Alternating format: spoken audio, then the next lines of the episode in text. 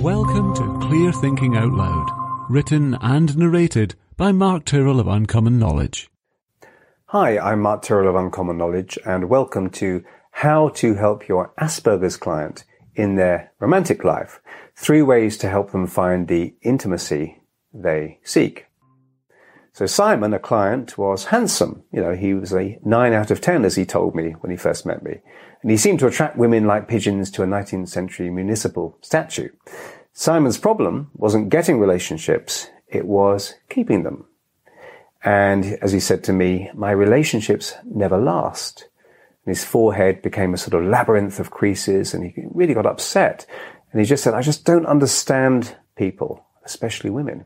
I mean, they never just say what they mean. It's like they expect me to read their minds. No one's ever straightforward. Either girlfriends finish with me, he said, calling me weird, rude and cruel, or I finish with them. Why do you finish with them? I asked him. And he said, well, because as I just said, I don't understand them and they don't make sense. As Simon told me about his latest girlfriend and how she'd increasingly become more negative about the relationship. When he thought things were fine, she saw miscommunication. Where he believed they were intimate, she saw lack of feeling and romance. They both felt confused and Simon had grown tired of her recriminations. And as far as Simon could see, there was only one thing for it and he decided to end it before she did. How did you finish it? I asked him. And he said, well, I um, sent her a Valentine's Day card and wrote a message inside it telling her I was finishing with her. And she went ballistic. For the life of him, Simon couldn't see why this had upset her so much. I suggested that some people may see it as, well, not the optimal way to end a relationship. But he said, well, a message is a message. But she screamed down the phone at me, told me I was nasty. I thought women liked Valentine's cards. What was causing the misfire in Simon's relationships? Simon had Asperger's syndrome. I'd already guessed by this point, but he told me he'd been formally diagnosed some years before. Can you help me keep a relationship? And he looked genuinely upset at this point. Relationships can be hard to maintain for those on the autistic spectrum. Loneliness and isolation are common as the seemingly random noise of emotionality and human interaction leave people on the autistic spectrum feeling constantly overwhelmed. As I sat there across from this honest, intelligent but troubled young man, I thought through everything I knew about high functioning autism. Relationships and Asperger's. Having an Asperger's brain doesn't mean a person doesn't or can't feel for other people. In some cases, it may be quite the opposite. Emotions can run so high that the only way the Aspie can deal with them is by shutting off and seeming to feel nothing at all. But obviously this kind of response has consequences for relationships. Relationships can flounder when the expressions of empathy or intimacy expected by the neurotypical partner fail to happen. I've treated clients whom I suspect were married to or dating partners who were Asperger's.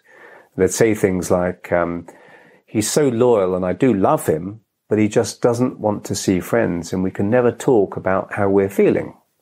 Okay, that might be a sign someone might be on the spectrum. Or they might say, my wife always seems to rub people up the wrong way and just doesn't understand why she upsets people. If someone is boring her, she'll just walk away. Or, uh, my boyfriend can't do small talk and all he thinks about is politics. He reads everything there is on the subject and there's nothing he doesn't know about it. In fact, I sometimes wonder if that's all he's interested in. Paul Hughes recently wrote a uh, wonderful guest article for us offering tips for treating clients with Asperger's. And Dan Jones, a therapist with Asperger's, gave some more fascinating insights in his podcast. And I don't want to uh, retread the ground that they covered, but I'd like to add what I think is a useful way of thinking about Asperger's syndrome and then offer a few ideas as to how we can help our Asperger's clients manage and maintain their romantic relationships. Context is everything. Asperger's, high functioning autism, has been described as context blindness or kytexia by the people at Human Givens. And for me, this is a, such a useful way to think about it. Context blindness or kytexia falls into two categories, right brain and left brain. So left brain kytexia is what we recognize, at least for now, as a typical Asperger syndrome. And that's what we'll focus on in this video. However, it's worth noting that Asperger's can also involve right brain kytexia, which comes with a different set of symptoms and may easily be missed. Missing context, seeing the details but not the bigger picture, is a real problem for some people. I can see the trees, but where is the wood? People with left brain kytexia often fit the typical Asperger's pattern. They like to systematize everything. Now, it's easy to see how the ability to systematize can be a huge asset in many contexts. Indeed, I often wish I had more natural capacity for detailed organization. But there is a time and a place for everything. I had an Asperger's client who rented out the rooms in his house. He'd organized a rota in which one person would cook for everyone else in the house once a week. These were just normal tenants. But he, he had so many rules. He didn't ask anyone if they were interested in doing this. And actually, most of the tenants really weren't interested. He just enforced it. He also pinned notices up uh, everywhere with instructions relating to the tiniest of details. He required his tenants to always say goodbye to every other tenant before leaving for work in the morning. Okay. And they were also expected to say good evening on returning from work and good night before retiring to bed. He demanded his tenants get along by imposing these strict rules. While the rules made him feel uh, there was some order in the disordered arena of human interaction, he was missing the wider context that people don't like to feel forced to behave in these kinds of ways. By forcing the details of human relationships, the wider feel of the relationship is lost. More than that, when a certain behavior is enforced as a rule, when people feel they have to do it, it can end up making them feel reluctant and even uh, demeaned. Another client, whom I um, suspected might be married to a loyal, kind Asperger's man, told me how he would limit her physical affection to one hug a week to be dished out at a certain time on a certain day for a certain duration in trying to systematize human affection, he had taken the life out of it. Asperger's traits can be seen in bureaucracies as well as individuals. The cult of political correctness imposes tight controls over language, and in so doing attempts to systematize human decency. Systematization is great for engineering and a multitude of other areas of life, but certainly not in every context. Obsessing over systematization taking metaphorical communication literally and being cruelly direct because honesty is good are just some of the features of Asperger's syndrome that can cause problems in relationships. To someone with Asperger's, the subtleties, social rituals, and ebbs and flows of changing context can seem unfathomable. How hard can it be to ask how you are. So it's no wonder many left brain context blind people have difficulties with relationships when you consider that for them, even the most banal of interactions, how are you, can be a minefield of confusion. So when someone asks you um, how you are, to give them a detailed account of exactly how you are, yet never ask how they are, is to miss the context that more often than not, how are you is not even a question as much as a courtesy. I once suggested to an Asperger's client that he could ask other people how they are. And he said, but I'm not interested in how they are. And of course, you know, that's a fair point. No one wants to be a complete phony. But by his own admission, he was leading a lonely, empty life. He wanted to get along with people. Okay. So knowing these kind of, um, courtesies is important. So I explained about social grooming. You know, I explained how while dogs get to know each other by sniffing each other's rear ends, humans have developed slightly more civilized social grooming strategies. At least most of us have, most of the time. So by conceptualizing how are you as part of the system of social grooming and relationship building rather than just as a literal request for detailed information, he was able to learn to integrate better with others. It might seem a, ridiculously simple and obvious if you haven't got Asperger's. But for someone with Asperger's, that can be a profound shift. People who lack awareness as to others' perceptions can come across as supremely arrogant or super confident, when in reality they just don't grasp the context of the situation.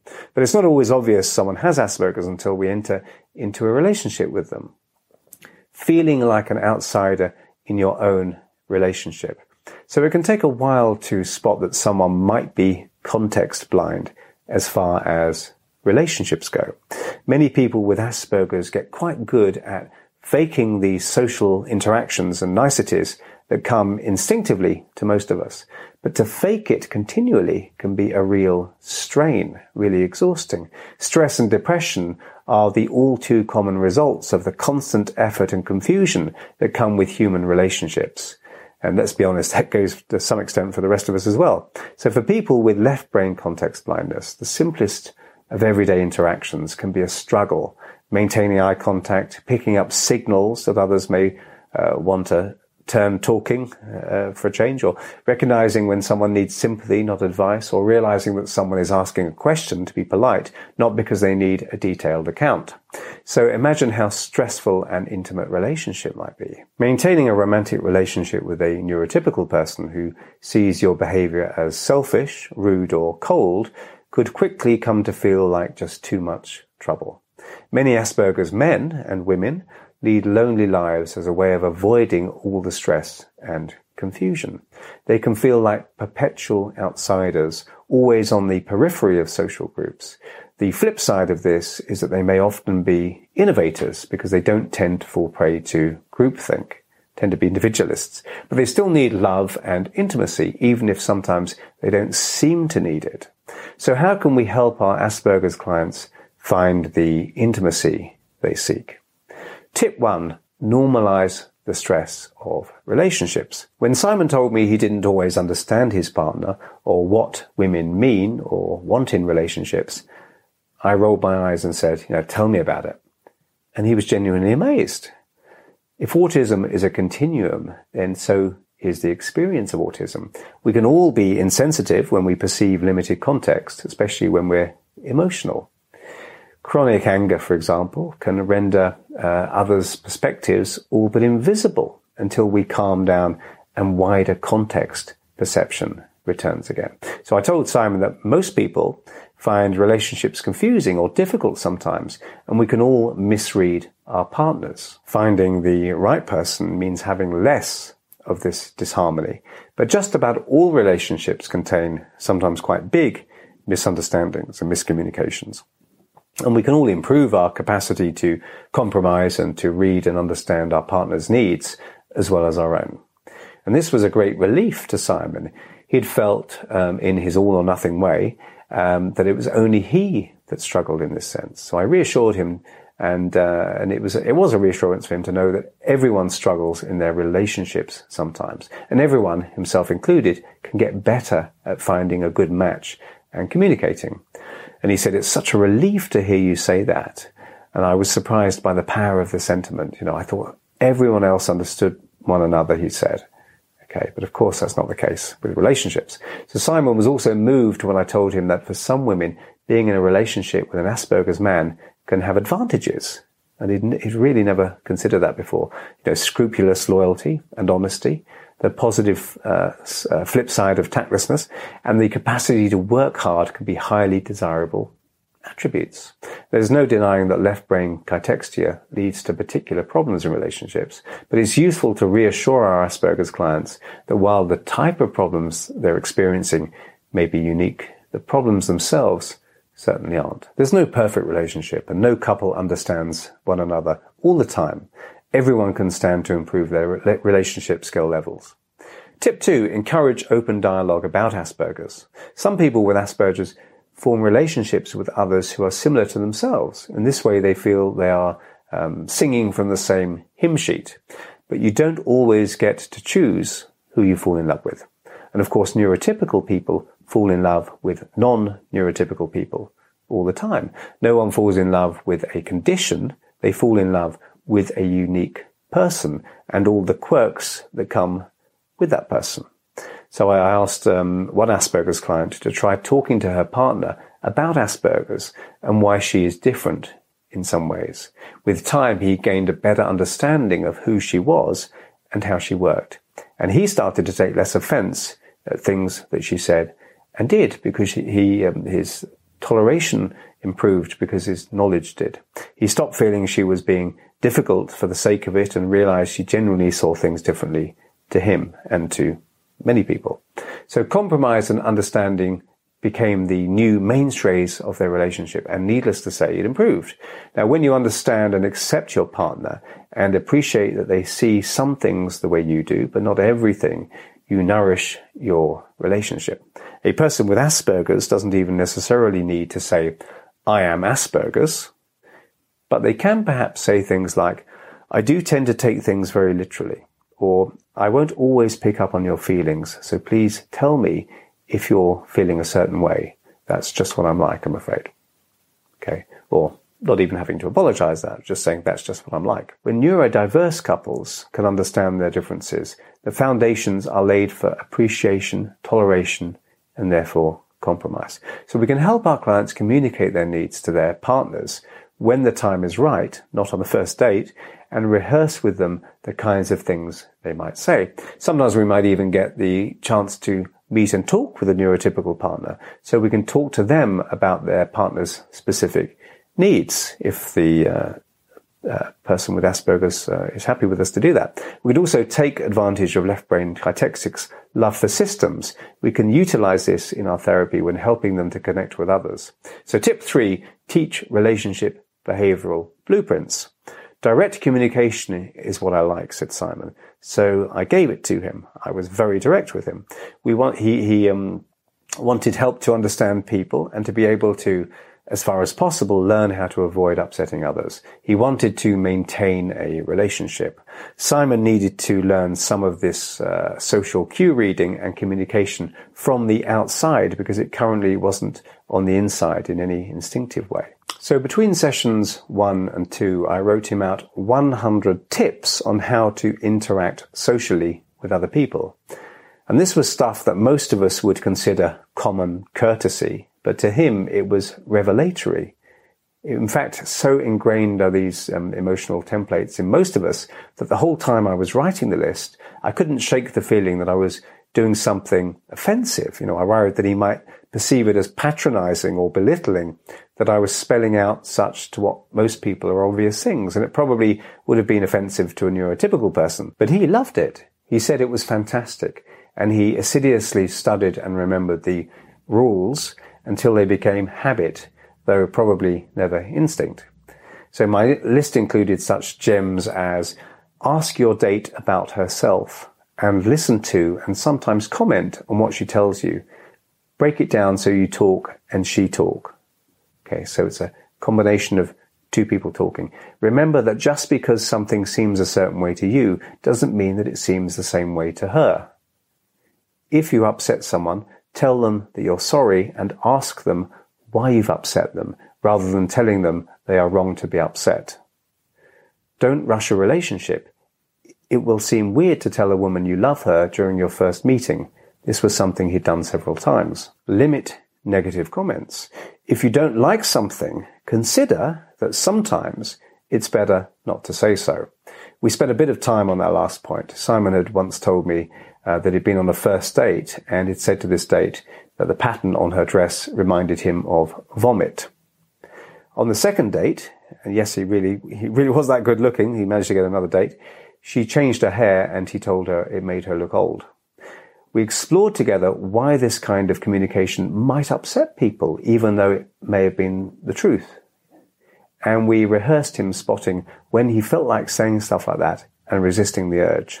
And so on and so forth. And Simon is super intelligent with a much quicker brain than I have in a multitude of ways.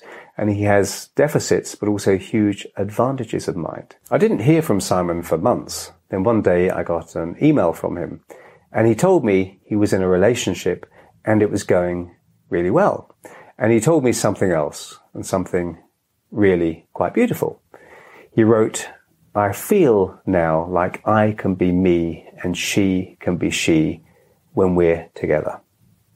And he still looks at the list I've given him and remembers the contents of our sessions. If we assume others see the world as we do, we assume they should behave as we do. Then, when they don't, we assume they're being mean or they're being stupid or any other negative motive we can think of. When, if we just took a moment to appreciate that they see things differently to us, we could avoid the whole wretched spiral. And in fact, maybe the whole human race could get better at this. So I hope you found that useful. I'm Mark Tyrrell of Uncommon Knowledge and if you'd like to subscribe to my email newsletter, you can find it over at unk.com slash blog. That's unk.com slash blog.